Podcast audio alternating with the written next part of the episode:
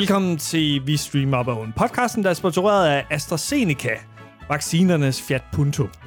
I studiet i dag, han leverer sundhedsskadelige råd til unge studerende via sin undervisning. Peter Palthrow Vistisen og undertegnet Anders Simmer Hansen, kikset voksen på TikTok. Hvem, hvem er, hvem, er, er du på TikTok? Forstår du TikTok? Jeg forstår det så godt. Ramisen sagde til mig i dag, jeg har set alle slags porno. Det, det tror jeg simpelthen ikke på. Jeg tror simpelthen ikke på, at, at det er lade sig gørligt at have set alle slags porno, man kan tænke. Altså, Altså genre. jamen, altså ja, altså, og, og, du ved, altså, gør det med forskellige ting, forskellige sammensætninger af, Gør det med af, af ting? artister. Gør det med en sofa, eller hvad? Nej, du ved, altså sådan, propper du en banan op i røven, eller propper du en actionfigur op i... Eller en øh, sofa. Ja, en sofa. Hvor lille en, eller stor en sofa er der ja. plads til, hvor, ikke også? Der er mange fetisher derude. Jamen, det er det, jeg mener, at, at, at det, jeg tror simpelthen ikke, det er menneskeligt lade sig gørligt, at have set alle slags porno. Det tror jeg heller ikke. Det, øh, jeg tror, du, du, der vil være sådan en, høj, Ja. det der, det, lidt- det, det, det er så mærkeligt, det har jeg sgu aldrig set før. Ja.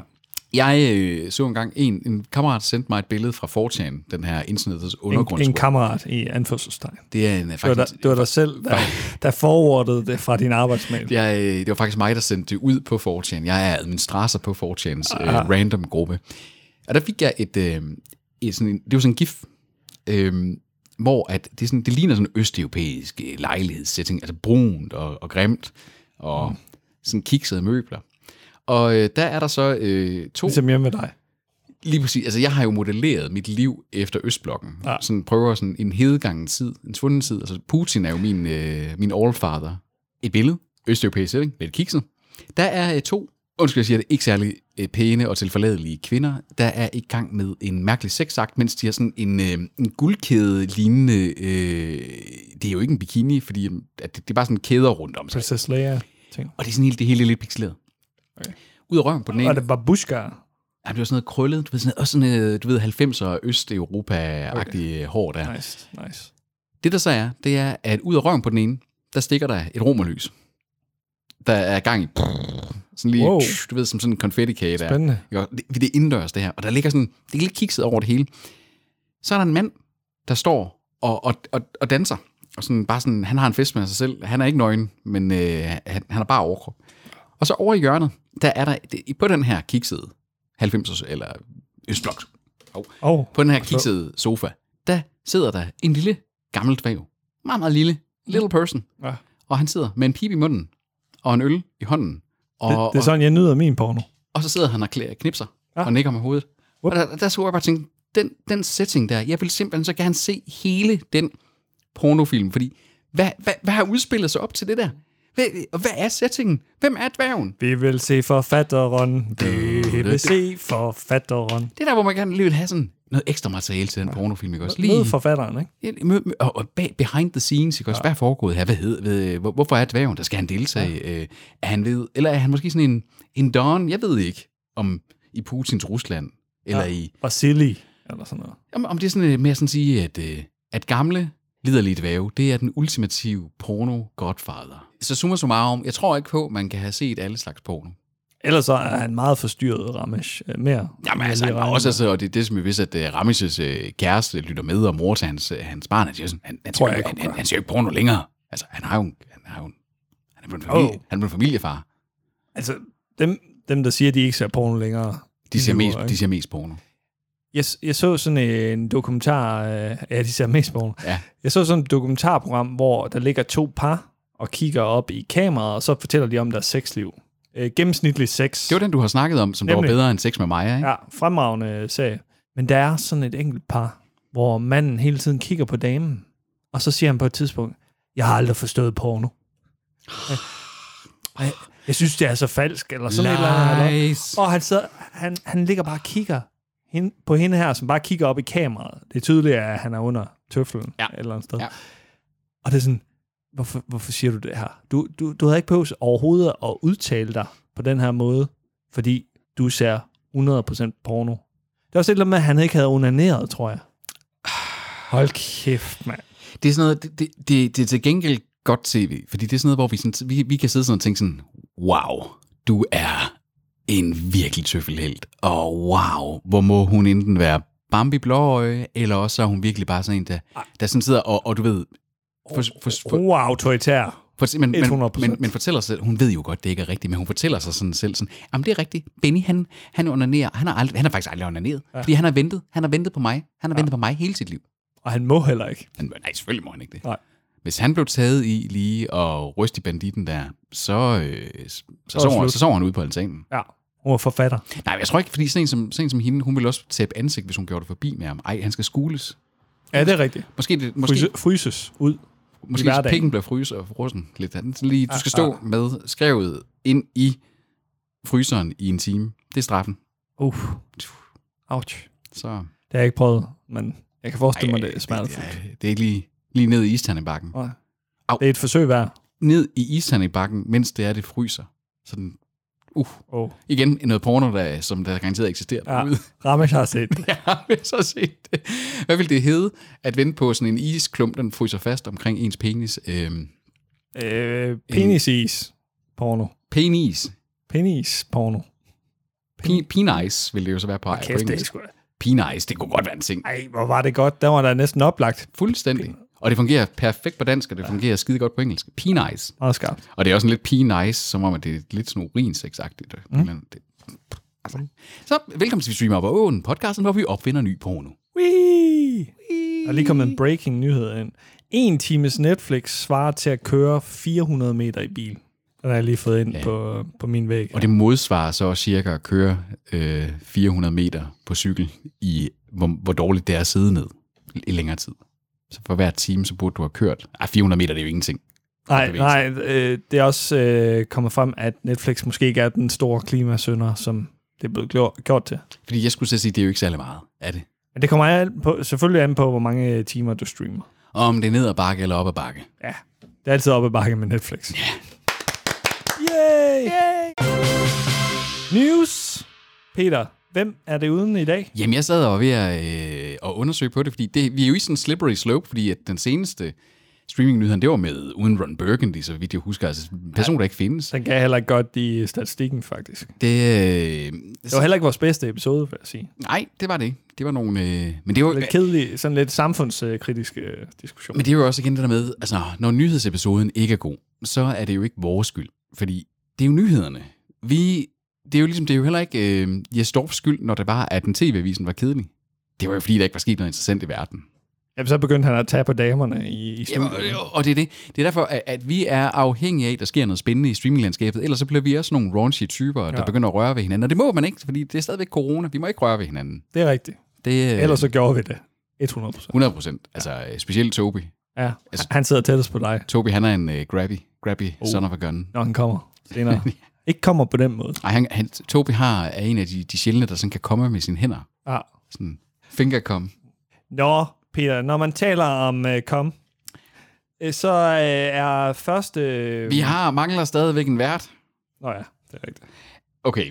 Jeg, jeg, jeg nævner i flæng. Har vi haft, øh, hvad hedder han, øh, Sten Bostrøm? Eller Bostrøm? Bostrup. Bostrup, ikke Bostrøm. Ja. Ja, han er død. Han død, ja, det ja. Ved jeg godt. Men så- har vi haft ham? Ja, vi hyldede ham på et tidspunkt. Har vi, øh, har vi haft, har vi haft, har vi haft, vi har også haft, har vi haft, øh, Claus Højby. er det ikke Krumme? Oh.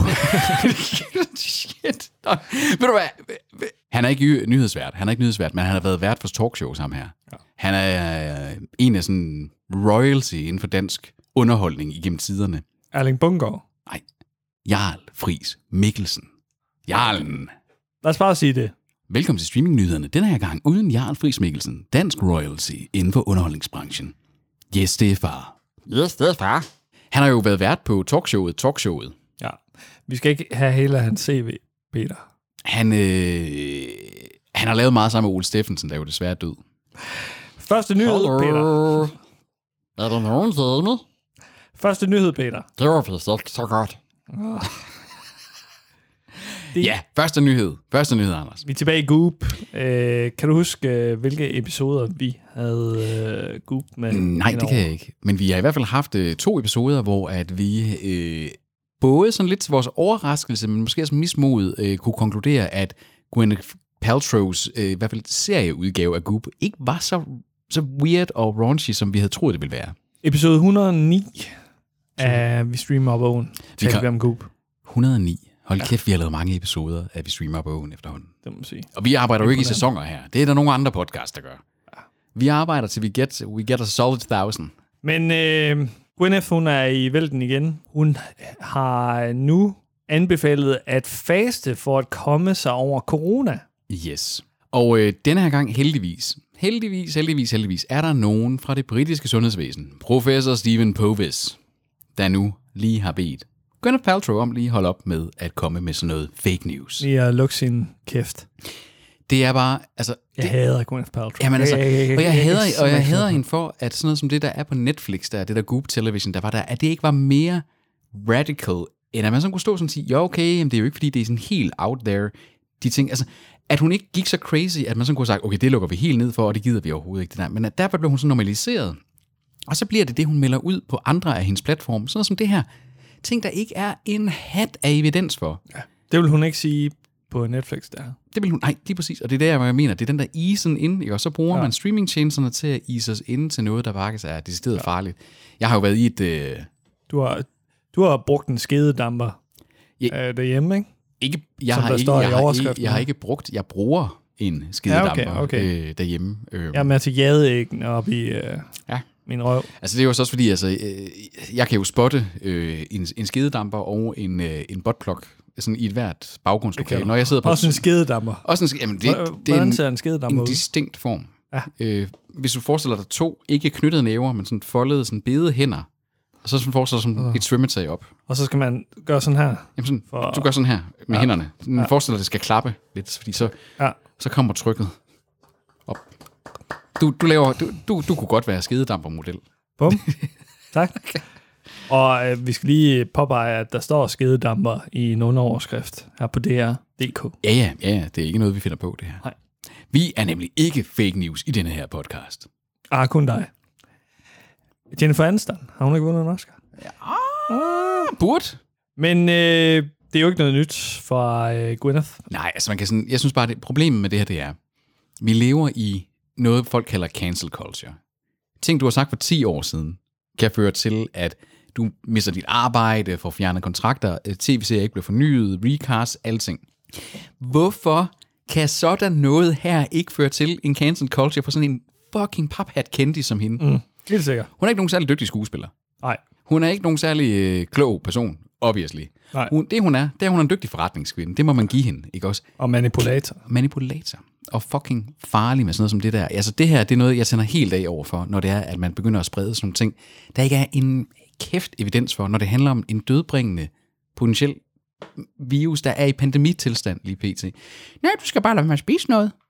Jamen, hvis, ved du, hvis jeg blev pis hammerende syg, så kunne det godt være, at min krop faktisk har brug for noget at stå imod med. Who knows? Jeg ved, ikke, jeg ved det ikke, for jeg er ikke læge, og det er Gwyneth Paltrow heller ikke. Nej.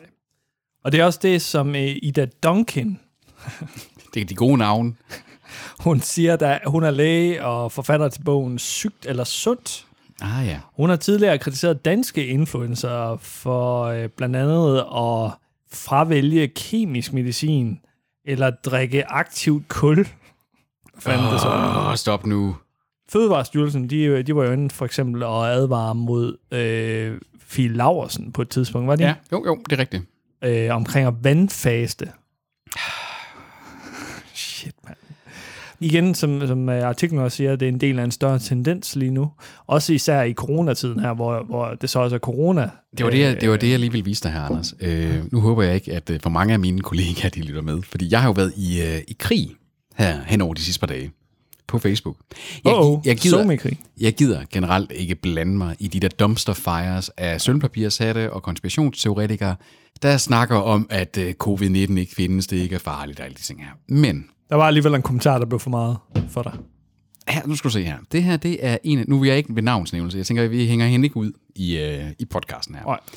Denne her person i mit netværk, øh, som altså faktisk har en phd grad øh, så altså har et stempel, godt nok ikke inden for sundhedsvidenskab, men alligevel bare står an, øh, angivet som, at man er Ph.D. Så det vil sige, det ligger sådan en eller anden, okay, du har forsket i noget.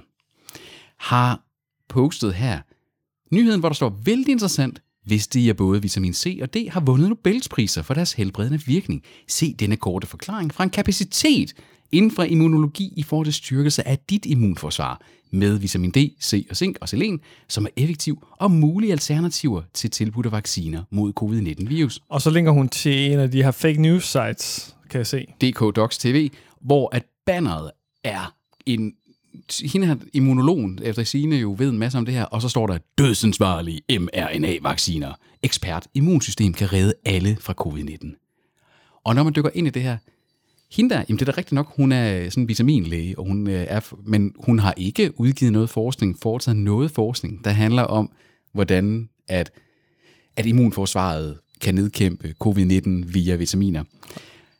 Og så går jeg ellers i krig her. Jeg gør det jo sjældent, øh, men jeg går ligesom ind lige og sådan siger, det, det tager 10 sekunder. Det tog mig 10 sekunder at skrive hendes navn, og så skrive, øh, is this true? Og så faktisk finde nogle fagfældebedømte forskere, der har gået ind slavisk punkt for punkt i den video, og de bunkede det hele og vist, at det netop er sådan en gang goob, fake news, decideret sundhedsfarlige råd, der kommer. Ja. Og så tænker man jo sådan, fordi det her, selv Facebook havde faktisk lagt den der advarselsmarkat på den her oprindelige. Jeg har bare klikket den væk nu. Okay. Og jeg skrev sådan at sige, når, man, når selv Facebook har sat et advarselstegn på dig, så burde advarselsklokken ringe. Ja. Men så kommer alle de her konspirationsteorier. Per, no. Per her, han kommer, mm, skrev du noget Facebook selv, så der advarsel på? det var da en joke, var det, var det ikke? Så må jeg jo, altså, jeg synes, jeg, jeg kan sådan holde en god tone, så jeg tænker sådan, altså, der er ikke noget at grine af, så, så nej. Men det fortsætter, og det fortsætter, og øh, hende her i mit netværk skriver sådan, Hej Peter Smiley, jeg er optaget af, hvad folk selv kan gøre, styrke immunforsvaret på en effektiv måde. Det er vi så selv alle overlevet via gennem vældig mange strabasser gennem tiderne. Sådan, åh, oh, shit mand, altså. Altså, vi har også fået nogle vacciner gennem tiderne, Ja, som har gjort, at vi har overlevet. Som jeg skriver senere ned her, sådan grund til, at du ikke skal gå og være bange for fucking kopper og øh, ja. mæslinger, det er jo mm. fordi, vi har udryddet det via vaccineprogrammer. Rabies øh, nogle steder også. Ikke? Ja, og jeg, ja, ja, ja, der- andre coronaviruser, øh, MERS og SARS og så videre. Grunden til, går, det er fordi, at man, det er ikke på grund af vacciner, men det er på grund af alle de medicinske tiltag. Og jeg fortsætter altså min, min krig herned. Men det, jeg bare ender med, det er, at jeg lige laver, skriver en lille stil til hende her om, hvordan man laver fagfældebedømt øh, forskning. Og måske lige skoler hende her, sådan sige, måske at du skulle have skolepengene for din PhD tilbage. Nå, det var første nyhed. ah, det ender altid sådan her. Så hopper vi over på TikTok. TikTok. Et øh, medie, du naturligvis elsker. Jeg elsker TikTok. Det har vi talt om. Ja. Her er Lægemiddelstyrelsen nemlig gået på TikTok øh, med, øh, til at starte med med ham her, Senderovic, eller Mhm. hvad fanden han hedder. Er det, ikke? er det ikke øh, den nye chef for... Øh... Jo, han har skiftet branche siden... Øh, Ja. han, Nej, det var ikke ham, jeg tænkte på. Senderovic, han har fået nyt job i lægemiddelindustrien. Det er rigtigt. Belejligt. Men det var ham, der var ansigtet udad til, da Lægemiddelstyrelsen gik på TikTok her i... Hvad var det? I øh, februar eller sådan noget. Ja. Ja. Nyheden her er dateret til 1. marts, så... Ja, Men jeg, jeg synes, det er fint, at, fordi der er så mange unge mennesker, der er på TikTok, at man hopper hen der, hvor, hvor brugerne de ligesom er. Nogle af dem, man gerne vil have, have i tale. Øh, men, men hvad er det for en slags indhold, de laver? det er det her. Hej så. Hej Thomas, og klar på nogle hurtige spørgsmål? Shit, hvad har I nu fundet på? Vi har fundet på TikTok. Det er løgn. Okay, jeg er klar. Hvor er vi henne lige nu? Vi er i uh, Lægemiddelstyrelsen. Det er den fedeste arbejdsplads i Danmark. Og hvad laver man herinde? Ja, Man laver rigtig meget. Man arbejder med lægemidler, godkender, overvåger lægemidler og en masse andre ting. Og hvad med covid-19-vaccinerne? Står jeg også for dem? Covid-19-vaccinerne, det er her, der sker. Det er os, der arbejder med at godkende dem, overvåge dem, så alle kan være trygge med at få dem. Så har der været travlt på det sidste. Der har været mega travlt. Er det, Det er, det er så kommer, meget... kommer, kommer du øh, ikke lidt til lige nu? Jo. Nå, jeg har hørt, at de unge de er på det der øh, TikTok. Der må jeg heller lige ud og snakke med dem om, at de skal huske at øh, passe på under covid-19. Altså, jeg sympati for ideen. Jeg synes, det er fint, at man tænker sådan... Men så kan man tage sådan en som Søren Brostrøm. Den der reklame, der var lavet til unge mennesker, der ikke også. Velproduceret, og han har altså også noget tække, ikke også? Og, og, og de ting. Og det fungerede godt, og den gik faktisk lidt viralt, også blandt de unge, ikke også? Særligt de unge, sådan måske i altså sådan 17 til op i 20'erne der. Der var flere af mine øh, studerende på bacheloruddannelserne, der, der gik og sagde, det var fandme sjovt, og det, det, altså, det, var, det var fedt, ikke også? Og det, var, det blev delt. Det der, det er jo sådan lidt... Et af det var, at, at TikTok er lidt umiddelbart, så det må godt selvfølgelig have dårlig lyd af de ting, men han var jo ikke. Altså, hvad, hvad var formålet? Han var bare sådan at sige, vi, vi har sådan lidt en fed arbejdsplads, og ja. nu er Lægemiddelstyrelsen, nu er vi sådan lidt på TikTok, ja. og vi skal jo være der, hvor, hvor at alle ja. de er. Det er, det er vores lokaler. Ah. Fedt nok. Der var, der var ikke rigtig noget budskab i den her indledende video.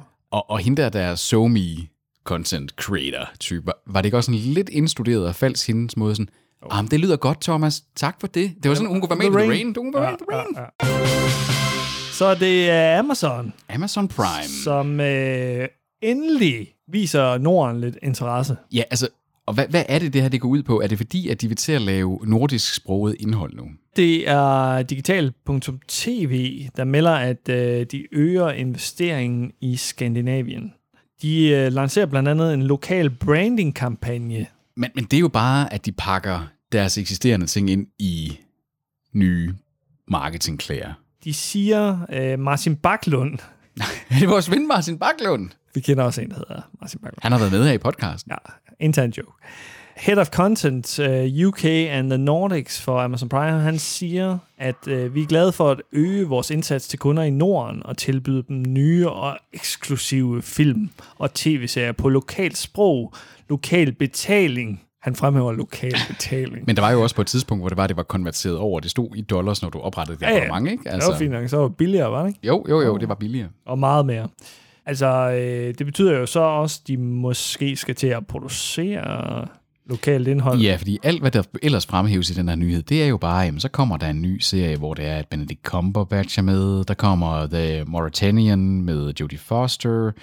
Der kommer I Care A Lot med Rosamund Pike. Og Guy Er det ikke øh, Ritchies- danske serier, det her? Danske skuespillere? Jo, fordi prøv at se her, Guy Ritchie kommer med en endnu unavngiven spion-thriller, instrueret af mesterinstruktøren Jason Stratham. ham Oj!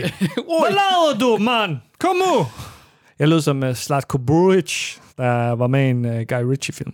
det, jeg forstår ikke den her Guy Ritchies, samt Guy Ritchies stadigt unavngivende spion-thriller, instrueret af Jason Statham. Jamen, er det ikke Guy Ritchie, der har instrueret den? Er det Han er ikke? nok producer, kan jeg forestille mig. Mm. Og Ja. Josh Hartnett, Josh Hartnett har, har man set ham i noget i 10 år? Han er holdt pause fra skuespillet Nå, i en længere periode. hvorfor? Jeg tror bare, han var træt af at være berømt, for at være helt. Anders, jeg er også træt af at være berømt.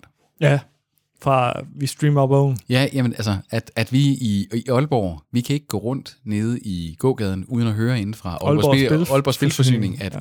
at ham, der, der snakker meget og er meget passioneret, ham, der ikke siger så meget, og så ham, der er Anders, der er den eneste folk, kan huske navnet på, at de, øh, Boom, at de, bitches. at de står og snakker omkring et eller andet. Og det er en joke øh, igen. En intern joke, som man kan se på vores øh, sociale medier. Facebook, Twitter og Instagram Men mest Facebook og Twitter. og MySpace. Nu er det blevet tid til noget, vi alle sammen øh, ved, hvad er. Det vi glæder os til, måned efter måned efter måned, men også kun det, fordi at jeg er ikke sikker på, at den har eksisteret i flere måneder end det antal måneder, som jeg netop nævnte. Det er nemlig blevet tid til den evigt relevante, den evigt opmuntrende, det er tid til Peters Content-kassen. Peter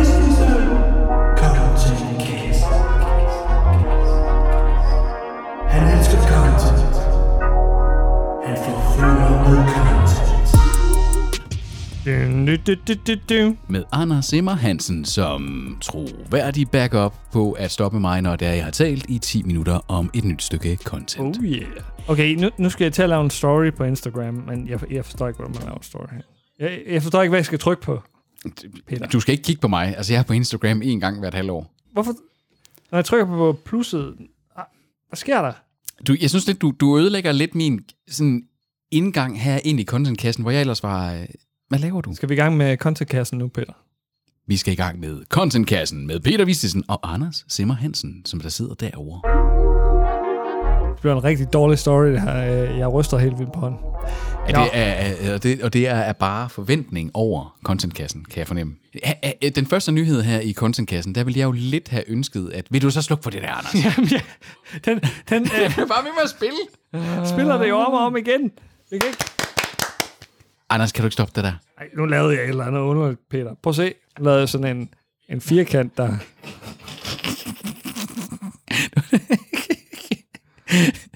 Anders han er ved at sætte øh, bokse øh, og emojis, filtre og effekter. Lige om lidt så ændrer han også pitchen af min voice, der bliver sådan, velkommen til contentkassen. Det er simpelthen den ringeste story, der nogensinde er lavet. Peter, Øh. det er en uh, stor contentkasse den her gang. Det er, øh, og det, det betyder jo bare, at det er, der er forår på vej, og det betyder også, at der er nye annonceringer ja. på vej. Og meget snak på vej. Ah, nej, jeg skal nok... Øh, På den korte bane. Jeg holder mig sådan på, øh, jeg holder mig på modden, ja. som man siger. Øh, den, den første nyhed, det ligger så lidt i slipstrømmen af noget, Netflix har haft gang i, i faktisk en god om tid nu. Jeg vil næsten ønske, at Toby havde været her på det her tidspunkt, fordi Netflix har jo haft virkelig gang i at lave anime-serier. Vi havde øh, lige, lige nu, as we speak, i går havde den her øh, Dota Netflix anime øh, premiere, for eksempel. Jeg har set den. Øh, jeg bingede den i går. Er det rigtigt? Ja. Nej, det gjorde du ikke vel? Nå, var det godt? Jeg har ikke binget den, Peter. Hvad, hvad tror du om mig? Jeg snakkede nemlig med en af mine studerende i dag, da jeg fik lov at undervise fysisk på et universitet. Han har den. Han havde binget hele skidtet i går. Han var så sådan en, der har spillet det her meget, meget populære, competitive øh, computerspil der. Og han sagde, det var mega godt. Øh, så jeg er lidt spændt på... Han har også lidt farvet. Jo, jo, men det er jo også, altså det er jo lavet, hvis det ikke er lavet til fansene af øh, et stort spil med masser af millioner Så er det lavet til dig. Den, jamen, jeg, jeg har jo ikke spillet Dota, for eksempel, så jeg er ikke sikker på, at det kommer til at være noget, jeg skal se. Jamen, Det var for sjov. jamen, det var, som, så, som så sige det sjovt. Du fanger ikke det sjov her i, i den her episode indtil.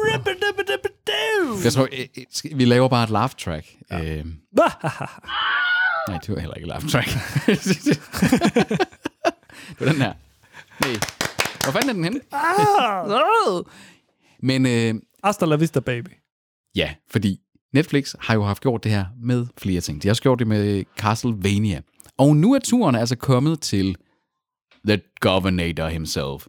Terminator-franchisen. Den skal simpelthen have en anime-serie. De havde jo troet, at den nye Terminator-film, fordi Linda Hamilton blandt andet var med her, at, at den ville have genoplevet franchisen, men den skuffede lidt, så jeg tror, det er sådan, at, at de pivoter over og skal lave noget, noget lidt mere low-key her, og der står ikke noget om i nyheden om, at Arnold Schwarzenegger vil være med til at lægge stemme til. Øh, det er Madsen Tomlin. Han God har- fyr. Svarsninger. Ja, ja, ja, men altså, han virker som en uh, genuine uh, good guy. Altså, han var også en god governator derovre. Ja, ja, han er en republikaner at være, ikke? Ja, ja, men han har jo også sådan skiftet parti mere eller mindre øh, siden, tror jeg. Jeg tror stadig, han øh, tror på mange af de republik- republikanske mærkesager, men, I don't trust in taxes. Men det er de øh, traditionelle Han mærkesager. går ind for klima øh, og, Ja, ja. sådan ting, og beskyttelse af der. Så han er meget sådan bipartisan, ikke? Han vil sgu gerne efterlade verden lidt bedre, end han fandt den. Det, han, er Ligesom også, os, han er jo heller ikke Ligesom rigtig, os. Han er jo heller ikke rigtig amerikaner. Han er jo østriger. Det er jo det. Altså, så Han er europæer. Han er europæer. Han har det udsyn, som en europæer vil have. Ja. Men øh, det er Madsen Tomlin. Ham kender man umiddelbart ikke, men man kommer til at kende ham, fordi han skriver manuskriptet til den kommende Batman-film. Så jeg vil ikke kalde det, at det er store øh, navne ligefrem der er bag heller, men altså, Netflix har vist, Toby har fremhævet, at flere af de her øh, Netflix anime-ting faktisk har været okay gode, og jeg savner øh, stadigvæk at høre om en decideret sådan røv dårlig Netflix øh, anime. Øh, så altså, who knows? Det, øh, skal gå hurtigt. Vi har 17 nyheder. Bogstaveligt talt. Bogstaveligt talt. Så det er Asterix. Kan du huske Asterix-sangen? Der var sådan en, hvad venter vi på? Da, da, da, da, da. Her kommer Asterix. Da, da, da, da, da. Det lyder forkert. Jo, det var den. Det var fra... Øh, det var ikke, jeg kan ikke huske, om det var fra Asterix og britterne, faktisk. Jeg elskede jo Asterix tegnefilm, og jeg elskede virkelig, at øh, Ove Sprogøs Asterix, og det har jo været lidt forskelligt. Det har været både Dirk Passer og en anden, der har lagt stemme til Obelix igennem øh, de, de sådan tidlige Asterix-film der. Det kan de ikke længere. Ah, kommer ikke Kan vi ikke bare igen. AI, AI dem frem igen? Jo, jo. øh, Sådan noget stemmesyntese. Jeg elskede de der Asterix-film. Jeg har set dem tonsvis af gange. Jeg havde dem på optaget VHS, da jeg var barn, og jeg, hold kæft, jeg elskede Asterix. Men jeg har ikke rigtig dyrket det i, i mange år, hverken tegneserierne. Du har ikke dyrket Asterix. Nå, men der, de, de udkommer jo stadigvæk tegneserierne, og de ting, altså, så man kunne jo godt gå op i det stadigvæk, og der er jo kommet animationsfilm og live-action-film og alle de ting der, ikke? Peter, hvis du dyrkede alt, hvad du er interesseret i, altså, så, så havde du minus i timer her i uh, livet. Det har jeg i forvejen, minus i timer. Øh, men altså, jeg, jeg, jeg, jeg vil bare sige med det, ja, jeg kan godt lide Asterix. Mm. Og nu er der annonceret, den kommer godt nok først om to år, den, den skulle komme i, øh, i 2023, en ny animationsserie med Asterix på Netflix. Det er sjovt nok, Netflix, de tager bare alt det her animation. Og øh, det bliver i sæsoner, så det bliver sådan klasse, det bliver, men hvor man så tager tegneseriernes øh, historier og lader dem, som blev fortalt over en serie sæson ark modsat film. Øh, og det er vist mig bekendt sådan en first i Asterix-land her. Det kan få lidt mere tid. Det er sådan i mange af filmene, så har man alligevel kottet lidt, og der er nogle af de her sidehistorier, meget interessante bikarakterer i universet, man har, man har kottet lidt. Så det synes jeg egentlig, der er, der er vældig spændende. Og det er en øh, masse franskmænd, der står bag det, som vi ikke ved, hvem der er. Øh, Nå, Ja, altså, jeg, jeg, jeg synes, det, det er spændende. Det er faktisk noget animation, jeg godt kunne tænke mig at se det her, fordi de tager udgangspunkt også i de klassiske album, og det bliver ikke sådan, at vi skal til at finde på nye øh, mærkelige. Altså, vi starter simpelthen øh, fra en ende, og så øh, ser de, hvor lang tid det kan gå.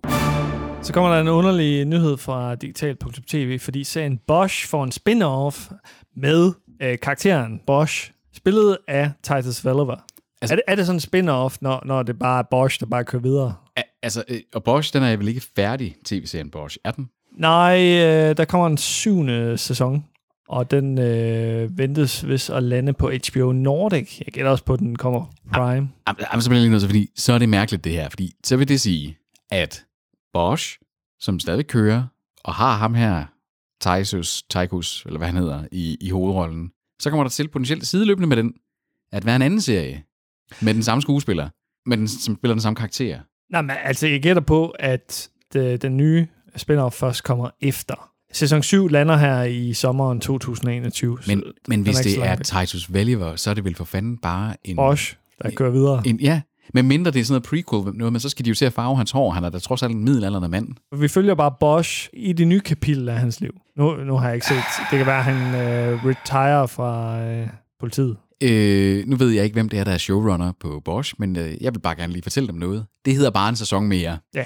Men øh, Amazon øh, Studios er fortsat in- involveret, men den bliver så sendt på IMDb TV, som ikke er tilgængelig i Danmark. Men må ikke det kommer på Prime, fordi at Amazon ejer trods alt IMDb også. Ja. Peter, nu øh, jeg kan se, at du allerede bliver våd i bukserne. Fordi Disney Plus har planlagt en Luke Skywalker-serie. Nej, det har de ikke, Anders. Det har, det, det har de ikke. Sp- øh, Det er, et, det er et rygte. Der er et rygte i gang, nemlig. Nu skal vi nemlig passe Det er på... rygtebørsen. Det er rygtebørsen, det her. Der var allerede nogen, der besvimede derude. Undskyld. Det er jo sådan... Øh, spoiler alert. Jeg henter lige en øl, mens du øh, fortæller om Luke Skywalker. Hvem skal jeg så fortælle det? Der er ikke andre i Jamen, studiet. jeg, jeg kan høre det. Jeg kan høre det. Køkkenet er på den anden side.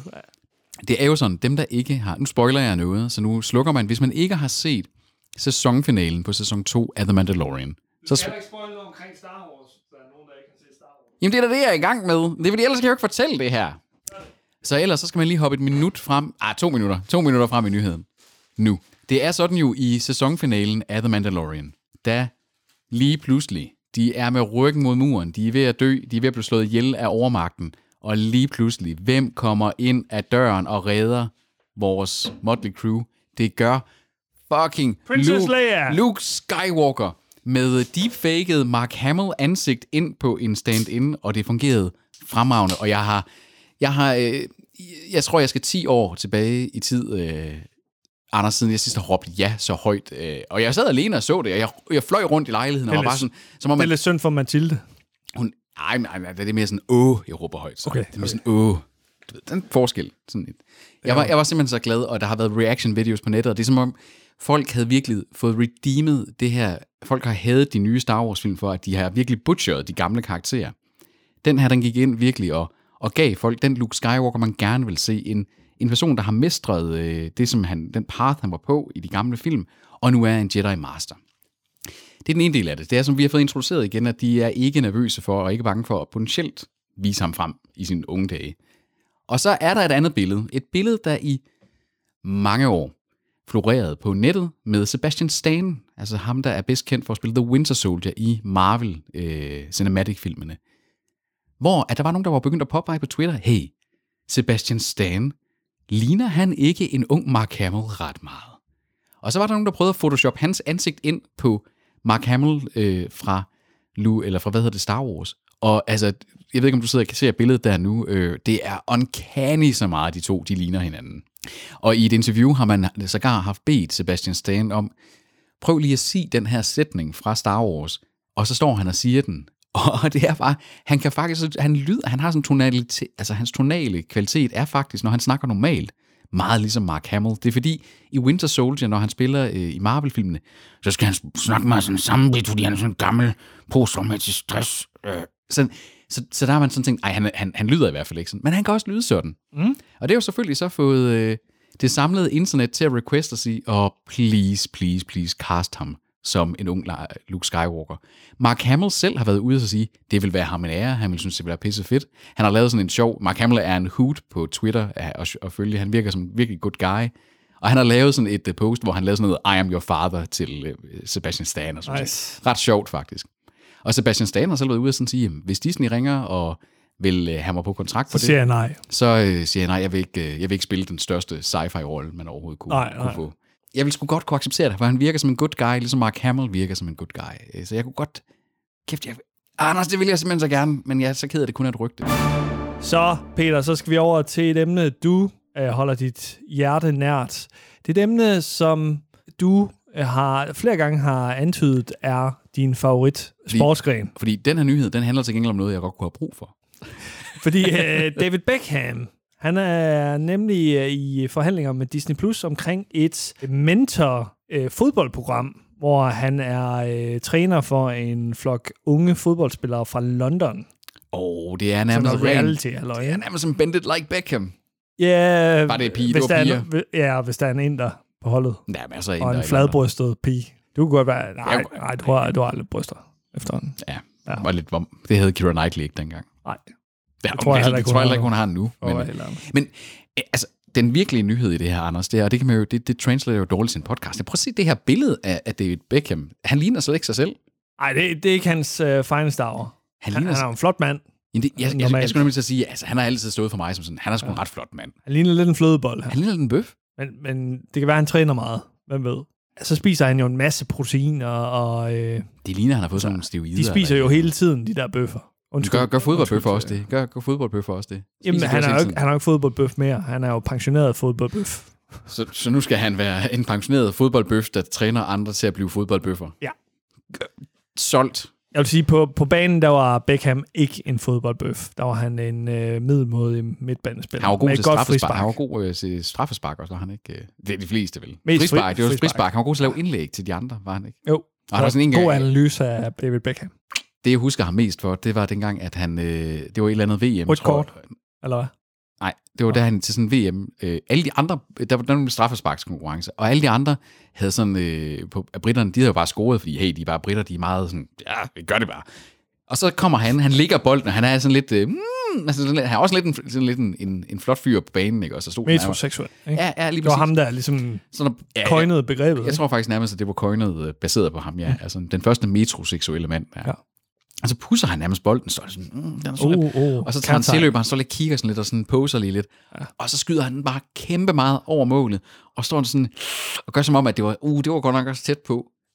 Tror du ikke, han sagde, fordi det var skidt, Men det kan godt være, det var, fordi det var skidt. frem for, Det var i, øh, Uh, det jeg var tror, det, det, var, det, var, det, var, det var sådan en VM-finale, kvartfinale, et eller andet. jamen, øh, det siger mig, eller jeg kan mest huske ham for et rødt kort, hvor Kim Milton Nielsen udviste ham. Dansk dommer, danskeren, danskeren, der, ja. ja, jeg kan godt huske ham. Hvor øh, David Beckham øh, ligger på jorden. Han var blevet taklet af Simeone fra Argentina. Bisse, Bisse. Semirone. Simeone. Nå. øh, træner for Atletico Madrid nu, det ved du. Mm. Og så sparker han simpelthen øh, Simeone over øh, lægen, tror jeg det er. Og så vælter Simeone. Det var ikke et hårdt spark, men det var nok til, at han mistede øh, balancen. Førligheden. Og ja, det skulle man tro nogle gange med de her fodboldspillere. Lige præcis. Så var det en udvisning, desværre. Det var en hævnagt. Ja, men det, det er jo ligesom, da Zidane, han stanger ham der i Spanien. Det var lidt voldsommere øh, Zidans end øh, Beckham. Beckham, det var et lille spark. Men ham der Spanien, der, han, han, han snakkede grimt om øh, ja. en fransk algerisk mands mor. Det skal man ikke gøre. Nej, italiener. Men okay. Men det er en italiener, nå, er det rigtigt? Men øh, den her serie med øh, David Beckham som øh, træner, den kommer en gang. det står der ikke noget om. Næste nyhed, der skal vi til en, øh, en reunion af de helt store, kan man vel godt kalde det sådan lidt. I Kæmpe, stor.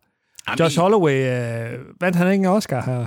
Josh Holloway, han er vel, øh, han er vel sådan en af de højst betalte skuespillere i verden. Øh, på ja. grund af, at, at han er jo med i, i alle Marvel-filmene. Josh Holloway. Josh Holloway er bedst kendt som Sawyer i Lost. Okay.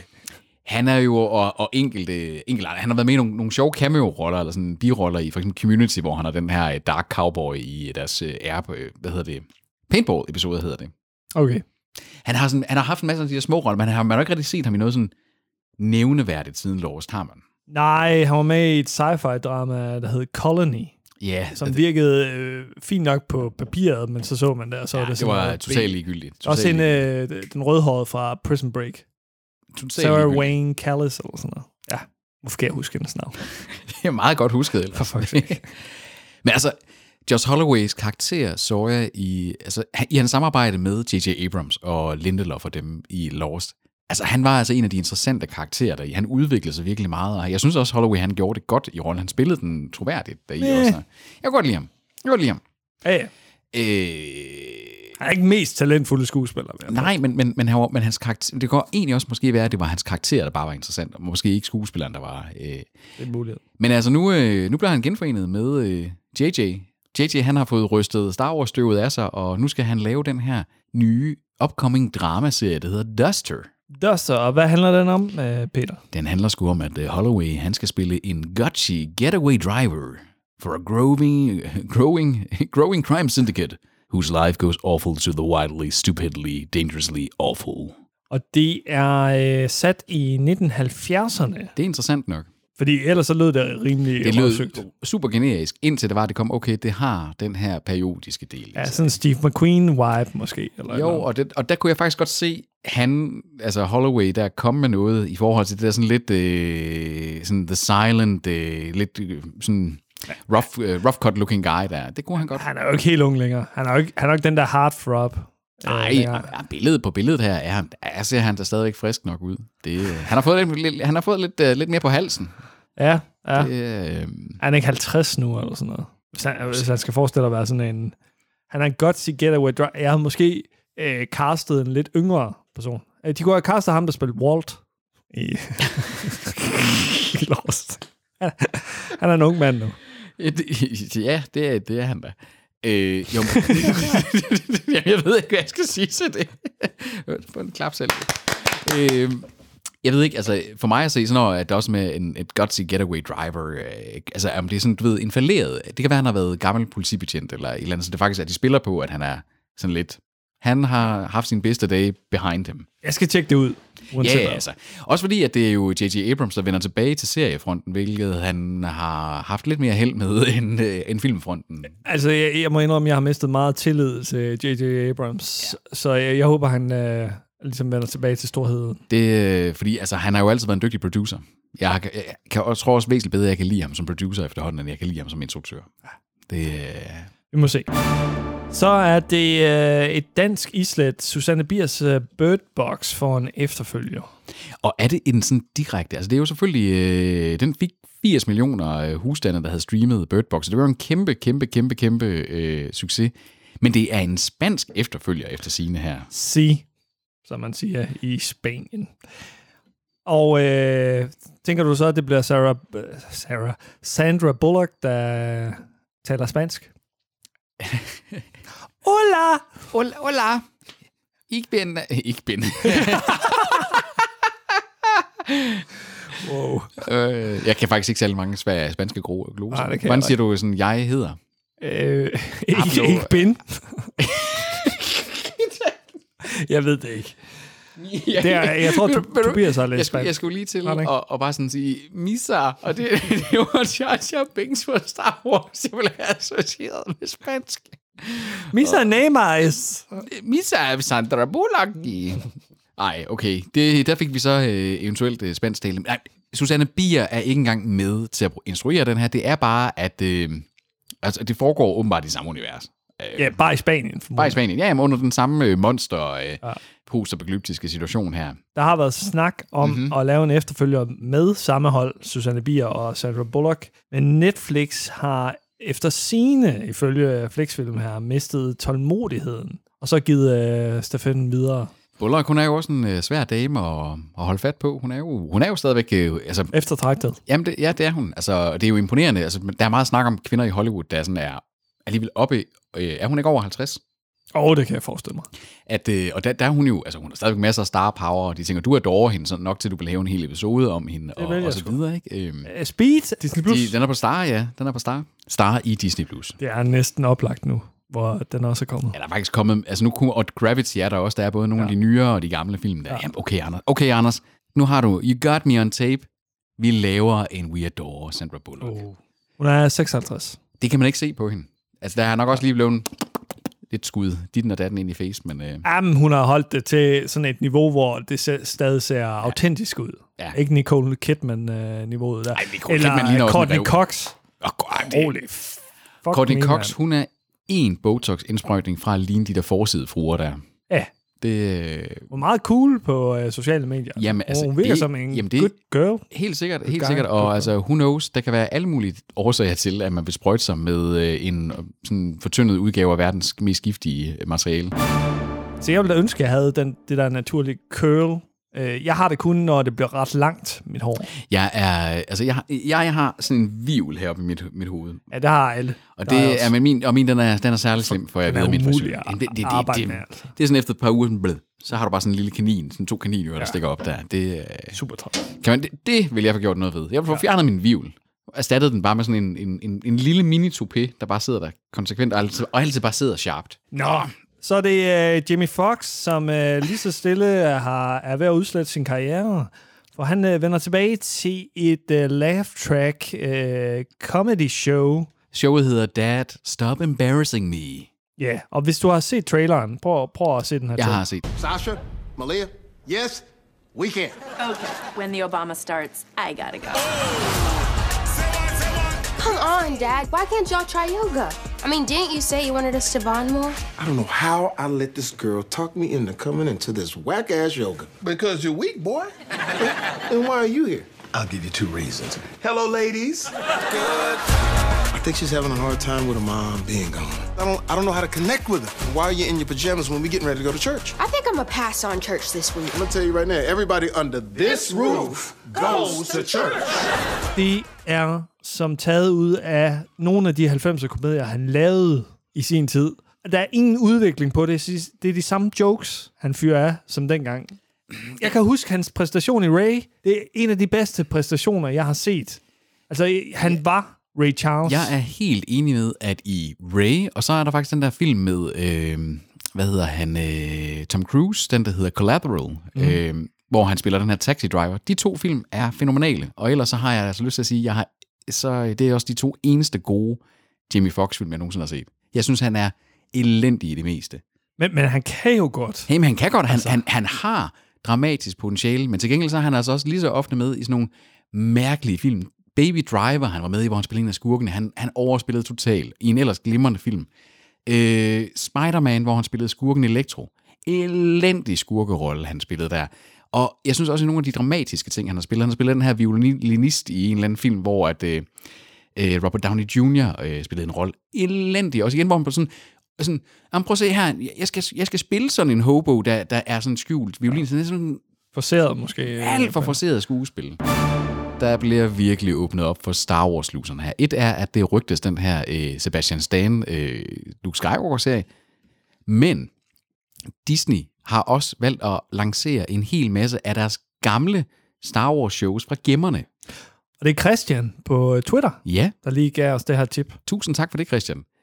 Mm. Det er jo sådan, at tilbage, way, way, way, way, way, way, way, way, way, way, way back then, dengang vi var børn, også fra før vi var børn, faktisk endda, der blev der produceret noget Star Wars content sådan i de umiddelbare periferi, altså ikke med Skywalkerne og de ting her. Der blev der blandt andet lavet to sådan film directly til tv omkring Ewokerne fra Return of the Jedi. Mm. Jeg har set dem, dengang jeg var barn, og så har jeg ikke set dem siden, for man jo ikke kunne finde dem nogen steder. Og der har været andre ting, øh, for eksempel øh, det originale Clone Wars, der ikke var 3D-animeret, men der var 2D-animeret, har heller ikke rigtig kunne ses, fordi det er faktisk ikke kanon længere, de her ting. Men man har alligevel så valgt nu, at de ting kommer til at blive tilgængelige på Disney+. Plus. Fra og med den 2. april begynder det løbende at komme. Øhm, Også på det danske. Altså, det er jo en øh, amerikansk artikel øh, jamen altså, der står i hvert fald bare Disney+, Plus, og jeg kunne forestille mig, at stort set alt det, de ejer IP'en til selv, der Så går jeg ind på den her nyhed om de her Star Wars shows, så er der en film om Messi, Lionel Messi, der spiller derinde. Ja, det kan jeg godt se oppe på toppen der. What? What? Øhm, der er blandt andet også nogle af de her øh, kortfilm her, den der hedder The Story of the Faithful Wookiee. Det er øh, den første gang, at øh, Boba Fett, som er jo en af de her fan favorites, der nu kommer til at være med i den nye øh, serie, The Book of Boba Fett, men den er helt tilbage fra 80'erne af, og det er faktisk første gang, man ser Boba Fett portrætteret. Og den har heller ikke været til at opdrive nogen steder. Mm. Men det, de jo så påpeger i, det er, at det er også sådan lidt, Det kommer til at have lidt samme rolle, som X-Men-filmene har lige nu. De står jo som det, det der hedder Marvel Legacy-film inde på Disney+, Plus, fordi de ikke er en del af kanonen i det her univers. Og det bliver nok noget lignende. De laver sådan noget Star Wars Legacy for ting, der ikke er kanon længere ja. i Star Wars-universet. En hyldest til Hvides historie. Nå ja, det var, var det ikke Star, der havde de der... vanvittige- Det var En Independence hyldest Day. til stor, sortes historie. Og så, Independence Day. så er det bare alle de film, hvor der er en sort person med. Ja. Altså, Der har virkelig været en algori- algoritme, der har fået lov til at bare... en hyldest til sortes historie er alligevel en menneskeskabt kategori. Ikke? Ja. Man har lavet sådan en, en, en halv Viaplay. Man har lavet kategorien. Det er et menneske, der har lavet den. Og så er det bare sådan, at, kan vi bare få... Kan bare trykke tryk på knappen. Die Hard, Mega Hard. Samuel L. Jackson er med. Anders, vi skal til øh, tre nyheder, du er mega, mega ligeglad med. Nummer tre. Nummer... Vi starter jo fra bunden. Nå, okay. Nummer tre. Nummer tre, det er, at DC, altså DC Films og Warner Brothers, de producerer superheltefilmen. Er du klar, Anders? Er du klar? Det er løgn, det her. Ikke? Jeg troede, du lavede sjov med mig. Our Man. Hvad, hvad kan han?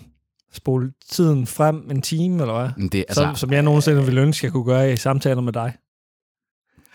okay, øh, nu, nu, nu, skal- du høre her. Nu skal du høre her, din, din funny guy. Fordi du er ikke, du er ikke helt... Du er, det- du er, og netop sådan lige sådan kort tid her, du er ikke helt gal på den. Fordi Shit. Our Man handler om videnskabsmanden Rex Tyler. Og han opfinder vitaminet. Vitamin D mod corona. Nej, det er det. er- Wow. Miraculo. Mm-hmm. Vitaminet Miraculo. Det giver superstyrke og fart i en time. Okay. Så øh, Er, er det så, er, så hans superstyrke er, at han er hurtig i en time? Om her. og stærk.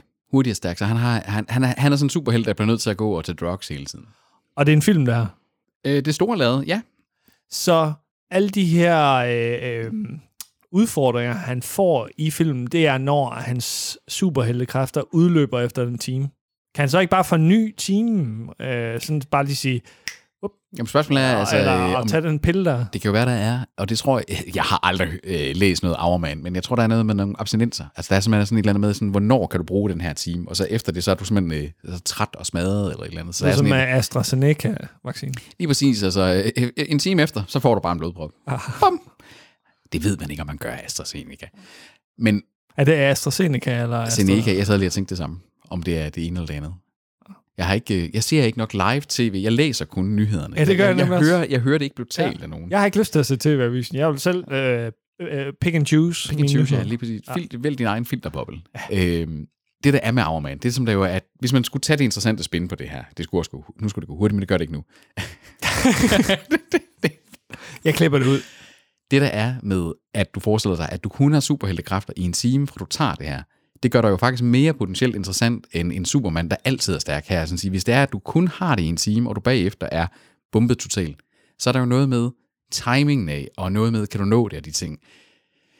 Så jeg ved ikke, om Det er det, sådan en washed up superhelt, sikkert så. Sådan en lidt slidt type. Han har været med åbenbart, Auerman, her i det her Arrowverse, det vil sige DCW's, øh, alle de her Batgirl og Arrow og The Flash, altså de her lorte superhelte, der virkelig er pivhammerne elendige. Der har han været med, og jeg ved ikke, om det er den samme skuespiller, og jeg har bare sådan lidt, DC, de skal virkelig tage sig sammen. De skulle bare til at genstarte alt det lort der, og så prøve sådan at sige, prøv nu at se, hvad Marvel de gør. Altså, det, det, that works. Kunne I ikke bare gøre noget, der minder lidt om det? Det er ikke fordi, at Batman ikke er en interessant superhelt, eller Superman ikke er en interessant superhelt. Nummer to, Peter. Nummer to, det er, at vi skal have mere Game of Thrones, Anders. Er det uh, nummer to, Peter? Og det er fordi, jeg vil, gerne, jeg vil gerne slutte af med den, jeg er mest begejstret for. Okay, det er også den, jeg er mest begejstret for. Men det er det, jeg tænkte. Altså, Okay. Fint. Nummer to, Game of Thrones. Vi skal have mere Game of Thrones, Anders. Du har jo aldrig set Game of Thrones. Nej, jeg har heller ikke tænkt mig at gøre det. Øhm, Tobias og jeg har jo sådan, vi har været okay glade for det, bortset fra særligt sidste sæson. Vi har haft en episode sammen med øh, Mathildes øh, bror øh, Rasmus, hvor vi dekonstruerer øh, Game of Thrones, og er jo enige om, at det var fandme en god serie, indtil de løb tør for kildemateriale. Det er jo netop det største problem ved Game of Thrones, det var, at de løb tør for kildemateriale. Hvad har de så valgt at gøre i kølvandet på succesen af Game of Thrones? De har valgt at sige, jamen lad os da lave prequels på noget, vi ikke har kildemateriale til at lave prequels på. Så lad os bare finde på en hel masse nyt. Og i starten, der var det jo sådan forlød sig, at der skulle være den her øh, serie, der handlede om de her Targaryens forhistorien omkring. Så skulle der være en prequel, der handlede omkring de her White Walkers her, de her onde zombier der. Og Argon er der vist også en om, er der ikke? Det er ringende sager. Det var for Helvede, sjov. for helvede, Anders. Det var for sjov. Du kan godt lide ringende sager, kan du ikke? Du er jo ikke, fordi du ikke kan, det er jo det er, fordi, du ikke kan lide, det er jo ikke, fordi du ikke kan lide fantasy overhovedet.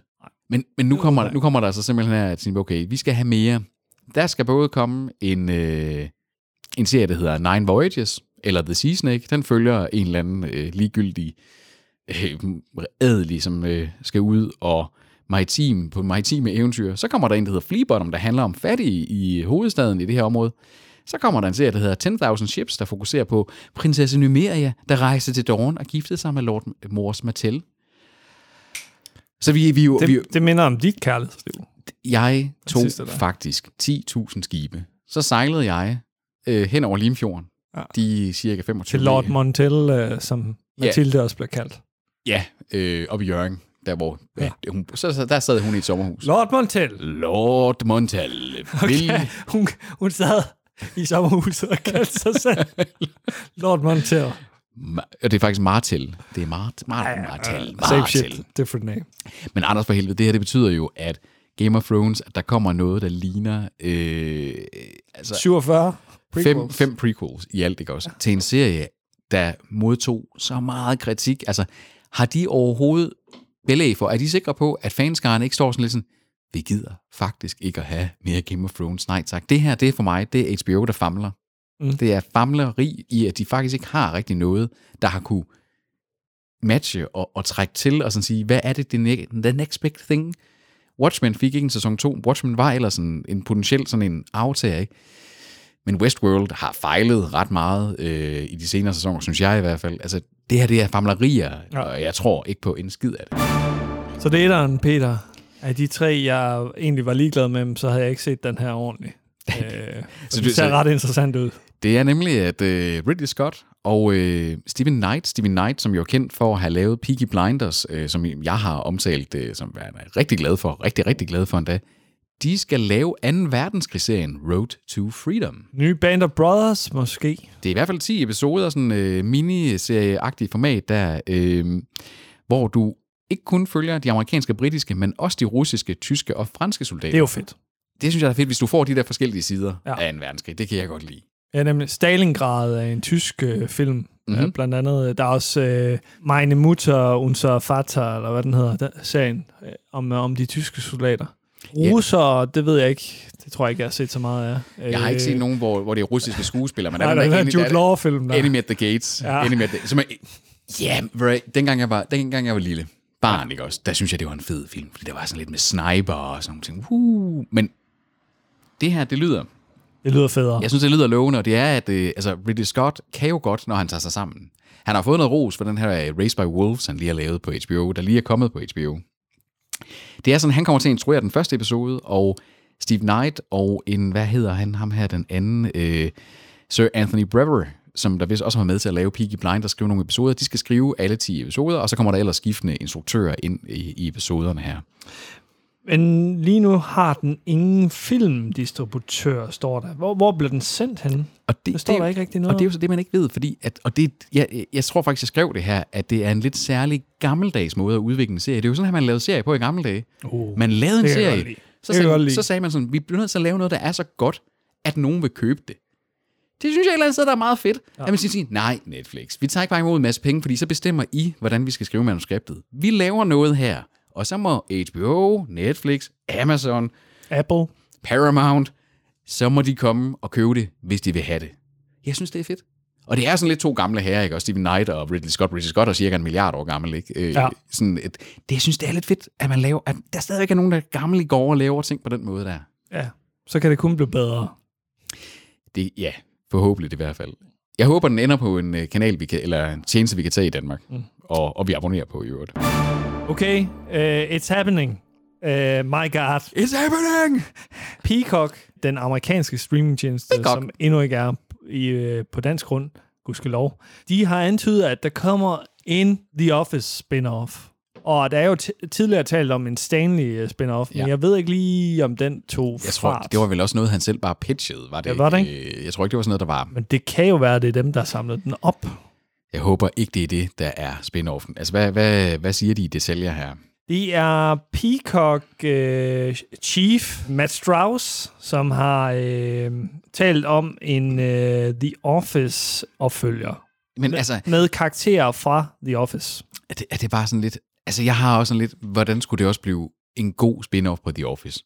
The Office var fantastisk, fordi den var genuin, den var hjertevarm, den havde fantastisk skrevne ko- øh, altså sådan ko- komiske scener og, og, og, og karakterer, man holdt af. Selv de, de, selv de, de onde, dumme og, og, og trælse. Og, Men vi har jo talt om, hvem øh, spin-offs måske kunne, kunne være om. Ja. Det kunne være Toby, det kunne være Daryl. ja, Var der vi, flere? Sådan, vi blev netop øh, enige om, at, øh, at, at sådan en... Altså, Stanley, det ville vi ikke se, fordi det lød simpelthen bare så åndssvagt, ja. ikke også? Og vi var også sådan en... Kevin Dwight, en, duer og Dwight, ikke. det, blev, det, det bliver for meget. Han, A- øh, Angela. Oscar kunne være en god straight man stadigvæk, måske i et eller andet, Den øh, en eneste- eller anden regi, ikke? helt ærligt, den eneste, jeg vil se et spin-off med Any Day, det var, hvis det var, at det var, hvad hedder han, øh, nu er det hans navn væk.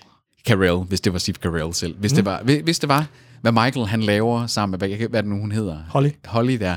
Han kommer et nyt sted hen. Nu har han været uden arbejde. Hun har været karrierekvinde. Han har måske fået nogle børn og de ting. Og han render rundt som far i den, en af de, den sidste episode, der hvor han er med i en cameo der, at, øh, at nu bliver jeg i tvivl om hun siger noget om, om at uh, he talks about the kids that they are gonna have, og ting og sager der. Det er som om, det er lagt en, en nu skal de have børn sammen, og de ting ja. her. Jeg kunne godt øh, tænke mig en øh, Toby Flinderson øh, spin-off, hvor han gør karriere øh, i, i en ny virksomhed som HR-chef, eller et, et eller andet i den dur. Jeg er bare ikke sikker på, at han kan bære så mange scener, som man, man, man, man vil skulle, hvis det er, du er lead characteren. Fordi Ja. Toby er alligevel, hvis du tænker over det, der er nogle få episoder, når han holder seminarer, og de ting, men ellers er han meget en baggrundskarakter. Han er en punchline for Michael Scotts jokes. Ofte, Ja. ikke? Altså, Det kunne han jo godt være for nogle mere dominerende yeah, nye jo, jo. karakterer, måske. For der skal jo nye karakterer på banen. Det, man kan sige, der var fedt, hvis det var, at der kom ind, og det var sådan HR, det er, at det er en anden tid, end da The Office starter. Vi er i en tid med MeToo og øh, ting i forhold til både kønsligestilling, raceligestilling og ting, altså, der, der fylder meget mere i USA, ikke også, hvor at han skulle tage stilling til nogle ting, hvor han kan blive rigtig awkward. Og det er jo det, the, hvis du skal lave en spin-off på The Office, så skal du nail den der øh, cringy, awkward humor fra The Office. Ja, selvfølgelig. Og ikke være bange for at tage sådan noget Tag sådan noget derop, der ind og, og tage den op, ikke? Altså. Og så tror jeg også, vi talte om Daryl og så den her sports øh, ja. ting nede, var det i Philly? Eller Philly, sådan, eller, Philly, ja. ja. Men øh, spændende i hvert fald, hvis øh, det bliver til noget. Ja, jeg ved sgu ikke. Altså, jeg, jeg, er- jeg er mere nervøs, end jeg er spændt. Den sidste i contentkassen. Er det den sidste content? Det er det sgu. Vi starter, så starter vi, eller slutter vi også af på en stor nyhed, som jeg bliver en lille smule mismodig over dog. Nå, Og, hvad så? altså, fordi det store i det her, det er jo, Disney Plus, de er på vej med en officiel reboot af National Treasure, oh. som en tv-serie. God Nation- film. God, to gode film. Jeg synes, toren var hederlig også. Ja, Øh, Underholdende film. det var sådan lidt film fra en svunden tid. Ja. Sådan de der swashbuckling eventyr, vi også har snakket om, altså, øh, som der nu er kommet på Star. skattejagt, øh, der, ja. ja, lige præcis med, der, der var kommet på Star. Og så har jeg jo en ting for Nicolas Cage. Også selv i sådan en af hans mere normale film, som National Treasure trods alt var. Desværre, desværre, desværre. Så den her nye serie, det bliver ikke med Nicolas Cage, som, øh, hvad hedder han, Benjamin Franklin Gates. Det bliver med et unger og mere diverst cast. Og en, en main character, som er 20 år. En, ty- En, 20, en 20-årig. Det, var, det der, der var det fede ved, at det var en relativt middelaldrende Nicolas Cage. Det var, du troede på. Den mand, han har uddannet sig. Han har ja. Arbejdet med det her i mange år. Han er en fucking ekspert. Det bliver fucking young adult, der Skal vi ved? Jeg er bange for, at det bliver netop sådan en gang, hvor man sådan siger, en 20-årig, du, ikke, du kan ikke have gennemført en, en længerevarende uddannelse som arkeolog eller historiker, hvis du er 20. Det, det kan give mig, det er, lad os nu, nu, nu laver jeg et koncept her, der giver mening for mig, Anders. Ja. Det kunne være fedt, hvis det var, at øh, det her det er en college-studerende. En, der går og læser amerikansk historie, og har en professor, der viser sig, der er violet ind i Det lyder som Indiana Jones, der er, Peter. det er, jo, det, er jo, det, er jo, det er jo det National Treasure, det er. Det er jo Indiana Jones rip-off bare på amerikansk historie. Ja, ja, ja. Og så siger det, og så bliver man violet ind i det, fordi så er vedkommende ikke eksperten, men en interesseret part i det.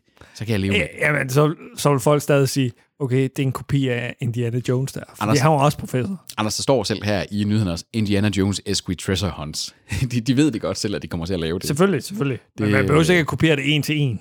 Nej, nej, nej, nej. Og- jeg håber da også sådan at sige, det de jo, øh, det de skriver her i nyheden, det er også, at man vil tale lidt mere ind i nogle af de sider af amerikansk historie, der måske i de senere år er blevet også taget lidt mere kontroversielt op. Sådan noget. Åh, det bliver sådan en politisk korrekt serie, det her. Det og det, det da ikke. det er en younger, more diverse cast, står der også. Ja. Og det bliver 100% en young adult serie. Ellers så var jeg også ret begejstret. Jamen, det var da jeg var begejstret for, da jeg læste, hey, ny National Treasure, vi har jo haft det op før, der måske var både serie og film på vej, og nu viser det sig, det bliver, det bliver et koncept, jeg godt kan lide, men det bliver pakket ind i noget, hvor jeg bliver meget nervøs for kvaliteten. Men altså, øh, National Treasure, øh, tv-serien på Disney+, Plus, der står faktisk ikke øh, helt eksakt, hvornår det er, at den forventes at have premiere at gøre det. Øh, så så skal vi antage, at øh, det er i hvert fald ikke øh, på den her side af nytår. Og det er sgu nok heller ikke i 2022. Nej. Det var Content-kassen. Med Peter Vistisen og Anders Simmer Hansen. Tak for jeres tid.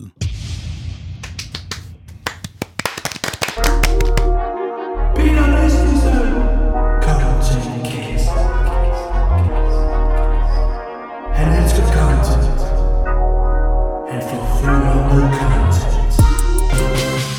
Apropos content-nyheder, Anders, øh, så kan vi slutte af her den her episode med at snakke om sådan lidt mere generel nyhed, Disney har været ude i. Fordi der har jo været den her kvæg corona, det her med HBO Warner, de har lavet det her med deres biograffilm blev lanceret på HBO Max i en begrænset periode, samme dag som biografen. Og der har været mange, der har været sure. Christopher Nolan har været ude og græde i medierne over alt det her praller her. Jeg har også grædt lidt. Jeg har også grædt lidt over, at det kunne... At noget, Jeg har grædt, grædt over, at Christopher Nolan går ud i medierne og græder over det der, Ja, ja, når der er så mange problemer i verden. Lige præcis, ja. må man sådan sige. Jamen prøv at, så den kommer jo stadigvæk ud i biografen. Folk skal, ja. jo, altså, folk skal jo nok se din, din forbandede film i biografen. Ja. Jeg, skal, jeg skal nok stadigvæk gå i biografen. Det, Det, det er derfor, folk synes, at filmverdenen er prætentiøs. Ja. han er også en lidt sådan autør og prætentiøs. Ja. Det her, nu er det dog i Disney, andedammen, vi skal slutte af her. Og det er, at Disney nu også er ude og sige, jamen flere af deres film kan også blive lanceret direkte på Disney+, Plus, samtidig med en biograf-release, også efter covid-19. Ding, ding, ding. Dun, dun, dun. Det har jo allerede været ude. Det kom ud i den her uge. Jeg tror ikke engang, vi har fået det med i, øh, i vores øh, nyheder faktisk, at øh, Black Widow, der jo skulle have haft premiere for snart et halvt år siden øh, af Marvel-filmen, der fortæller forhistorien om øh, Scarlett Johanssons karakter i MCU-universet, nu kommer til her, jeg tror faktisk allerede det er i, øh, her i løbet af foråret, kommer til at få premiere på Disney+, Plus, samtidig med, at den også ryger i biografen. Så det bliver den første, der kommer ud på den måde her. Bum. Og de gjorde det jo under corona med Mulan blandt andet. De lavede det her Disney Plus øh, Premium der, hvor du faktisk så betaler for at, at få adgang til noget af det her øh, premiere-indhold der. Og jeg Smurfs 2 eller sådan noget. Ja, men det var ikke Det Disney, var det? øh? Det, var en kæmpe succes i hvert fald. Det var det jo det der med, at man fandt ud af, at det faktisk godt kunne bære. Ikke? Også det kunne godt lokke nok nye abonnementer og folk, der betalte premiums til. Øh, og altså Mulan øh, virkede der til øh, klar så fint. Men altså, jeg, jeg, har jo, øh, jeg har jo primært set, jeg, jeg har set, at dem, der kom ud på den premiere måde, jeg har set den der Soul Pixar-filmen. Og det, det var ikke en, det var, der skulle jeg ikke betale mere. Den var der bare. Okay. Overvurderet film. Ja, jeg det er bestemt ikke den bedste Pixar-film, og jeg er glad for, at jeg ikke skulle betale et øh, 70 kroners premium for at se den. Øh, det er vel naturligt nok, at Disney ligger sig i slipstrømmen, og særligt nu har de en platform, de ejer den, de har klaret sig sygt godt, hvad angår abonnenter og mm. så videre. Ikke? Altså, er det underligt, at man gør det her? Det synes jeg ikke, det er. Så kan de her øh, instruktører, så kan de lave deres uh, egne biografer. We're gonna make our own cinemas with hookers. Nolan, Nolan, den her mand, der insisterer på altid at gå i jakkesæt og være sådan lidt mere aristokratisk velklædt. Yes, I want to make a cinema. And I want topless servings. så kan man gå rundt i sådan gamle dage med, at de, du ved, øh, sælger nachos og ting og sager, sådan ligesom på sådan en stadion. og Blackjack. ja, og, og cigarer. Og Futurama-reference, Peter. Jamen, jeg er ikke særlig... Det, det er jo faktisk det, der, Futurama har jeg set, men altid sådan, mens jeg lavede noget andet. Viaplay, Viaplay, Viaplay, Viaplay er vi over i. Og den er allerede lidt forældet. Den øh, dukkede frem lige efter vores sidste optagedato. Ja. Og det er nemlig, at øh, Viaplay hæver prisen med 110 kroner for deres i forvejen dyreste streamingpakke. Ja, altså det, og det, det er den, hvor der både er sport og serie. Altså Ja. det, det er Viaplay plus sport, og de hæver sig, altså den, som de fleste har derude, den med film og tv-serier, den hæver de kun med en 20'er dog. Er, er det en Eller- 20'er, Nej, det er, eller en, en det, er, 10'er? det er en 10'er. Det er en 10'er Ja, ja, faktisk ja. kun. Jeg tror, det er en 10'er, ja. Ja. Og øh, det samme med sports, nej, sportspakken, det er 110 kroner. Så det er de der 110 kroner, der er premium der, og så på den fulde pakke, den koster så næsten 550 kroner nu. det, de sendte ud, det var, tak fordi du vælger Viaplay. Vi arbejder hele tiden på at forbedre vores tjeneste og vores udbud for at give dig den bedst mulige oplevelse. Så lad da være med at hæve prisen til Og- arts, altså. Og i år vil vi tilbyde mere end nogensinde, så for- forklarer de ikke, hvad det tilbyder. Derfor vil prisen på dit valgte abonnement via Play Sport stige fra 309 kroner til 419 kroner om måneden. Ændringen træder i kraft fra den første betaling efter den 31. marts 2021. Anders, du og jeg er sådan øh, skolet i kommunikation. Hvis man går ud og så siger, du kan se frem til bedre indhold, og derfor hæver vi prisen, så vil man lige have indskudt sætningen, du kan se frem til bedre indhold, som for eksempel, og derfor Ja. hæver vi nu prisen. Jo, det er en 20'er faktisk, vores øh, stiger med. Er det det? Øh, Ja, det er det sgu da også. Det er en 20'er, det er, ja. Øh, jeg tror også, uh, Telmore lige har øh, mm. annonceret, at... Men jeg tror kun, den stiger den ikke kun med en 10'er eller sådan noget. Ja, jeg tror også, det er en 20'er. Jeg tror, jeg, jeg tror Telmore, dem der, der har pakken, jeg fik nemlig også, og jeg var ved at overveje kraftigt. Min stiger kun med en 10'er. Ja, det min min være. pakke. Jamen, vi har nok også to forskellige. Ja. Øh, hvad, hvad har det, du har i din pakke? Jeg har Viaplay og HBO Nordic. Jeg har jo Viaplay, HBO Nordic og øh, TV2 Play. Okay. Så, men men, men det, det, det, der irriterede mig, det var nemlig, at jeg læste den her mail fra Telmore først, og tænkte sådan, fuck Telmore, det skal I bare ikke gøre, I tjener fandme pisse mange penge på mit mobilabonnement i forvejen, og så læser jeg det her bagefter sådan, fuck Viaplay, og, og, og, så tør de den bare af, og så, og så bagefter så blev jeg endnu mere sur på Telmore, og så, ja. og så Telmore, de tør den bare af på kunden, i stedet for at æde den selv.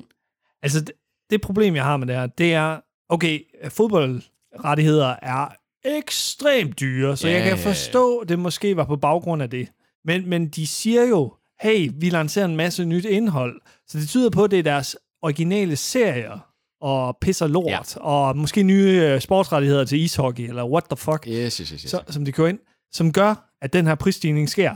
Så umiddelbart har det ikke noget at gøre med Premier League, måske en, øh, en prisstigning der. Det er også en absurd, grotesk øh, prisstigning. Altså, det er en, tr- en tredjedel. Det er fandme mange penge. Det er en hel streamingtjeneste. I, i perspektiv ja. også, det er en hel streamingtjeneste ekstra, Ja. det koster. Jeg var jo på Twitter, dengang det skete, og altså, jeg har aldrig set så stor en shitstorm på Twitter, fordi der er en masse fodboldfans derinde. Jeg synes, det er sådan en helt univers, jeg slet ikke øh, kender til og kan forholde mig til det her med, at Nå ja, ja, jamen, det har jeg slet ikke hørt om det der. Men det er selvfølgelig, fordi jeg ikke abonnerer på nogen sportstjenester overhovedet. Ja. Jo.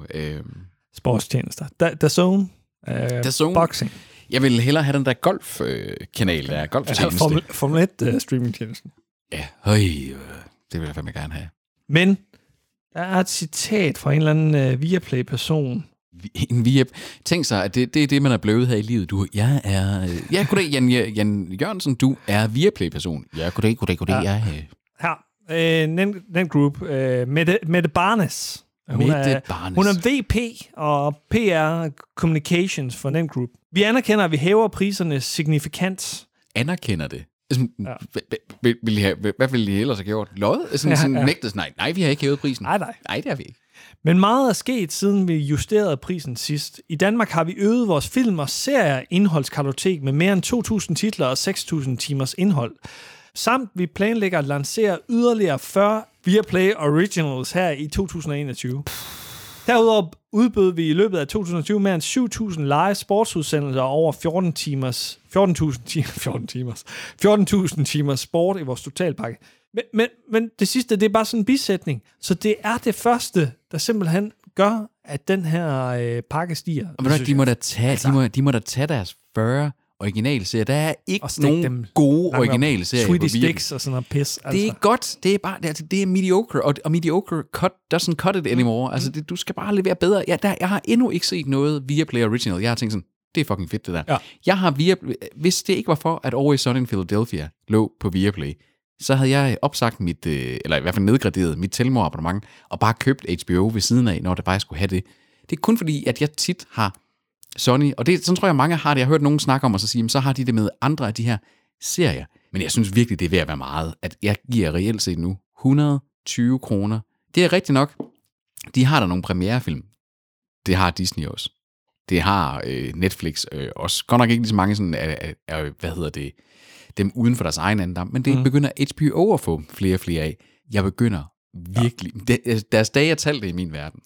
For, for mig at se, skulle de satse alt på sport. Ja. Altså, og så droppe alt det der originals. På den måde, så kunne de fastholde prisen. Og så netop vind abonnem- abonnenter fra de andre, der også udbyder sport, ja. og så tweak øh, ned Nemlig. på prisen, ikke også? Og så måske øh, ikke øh, udleje deres kanaler til UTV, øh, hvor mange af de her folk er gået over nu. Ja, fordi dem, Fordi der de har få det billigere. Fordi dem, der, der, der har retten, som de så vælger, og så selvfølgelig godt nok tjene penge på at udleje, ikke? Ja, altså, de kunne jo vælge at trække det tilbage, og så, sådan sige, Ja. ja. hey, I må komme herover. Og man kan sige, nu har UTV faktisk også meldt ud, at de fjerner en af deres gratiskanaler, der viser fodbold øh, fra den mindste pakke, de har. Om, om det er, fordi de har fået så mange øh, nye abonnenter over, hvor de tænker, okay, vi kan, vi kan lige melde den her også øh, oveni, ikke? Viaplay, der ligger penge på gulvet og venter. Shit. Fuck Viaplay. I'm over it. Den er sgu slukke. Vi vidste, du ville gøre det der. Nå, Tobis mikrofon er slukket. Øh, skal vi ikke lige have af, altså sådan sagt... Øh, ja. Jamen, Anders, så nåede vi skulle øh, til bunds i øh, den her omgang af streamingnyhederne uden øh, Jarl Friis Mikkelsen. Næste episode af streamingnyhederne, der er vi helt sikre på, at Tobi han er med, fordi Tobi står her nu og danser næsten uden bukser på foran os, Åh, åh. og bare er simpelthen så spændt. Man kan godt se, at han er til gået på barsel. Energiniveauet er højt. Jeg troede, du snakkede om hans, øh, hans mause. Ja, Den, den gik på barsel for flere år siden. Så øh, Tobi, velkommen til studiet, og øh, til jer andre derude, vi høres på åen. Tobi, du kan lige sige farvel. Du kan lige sige farvel, Tobi. Adieu.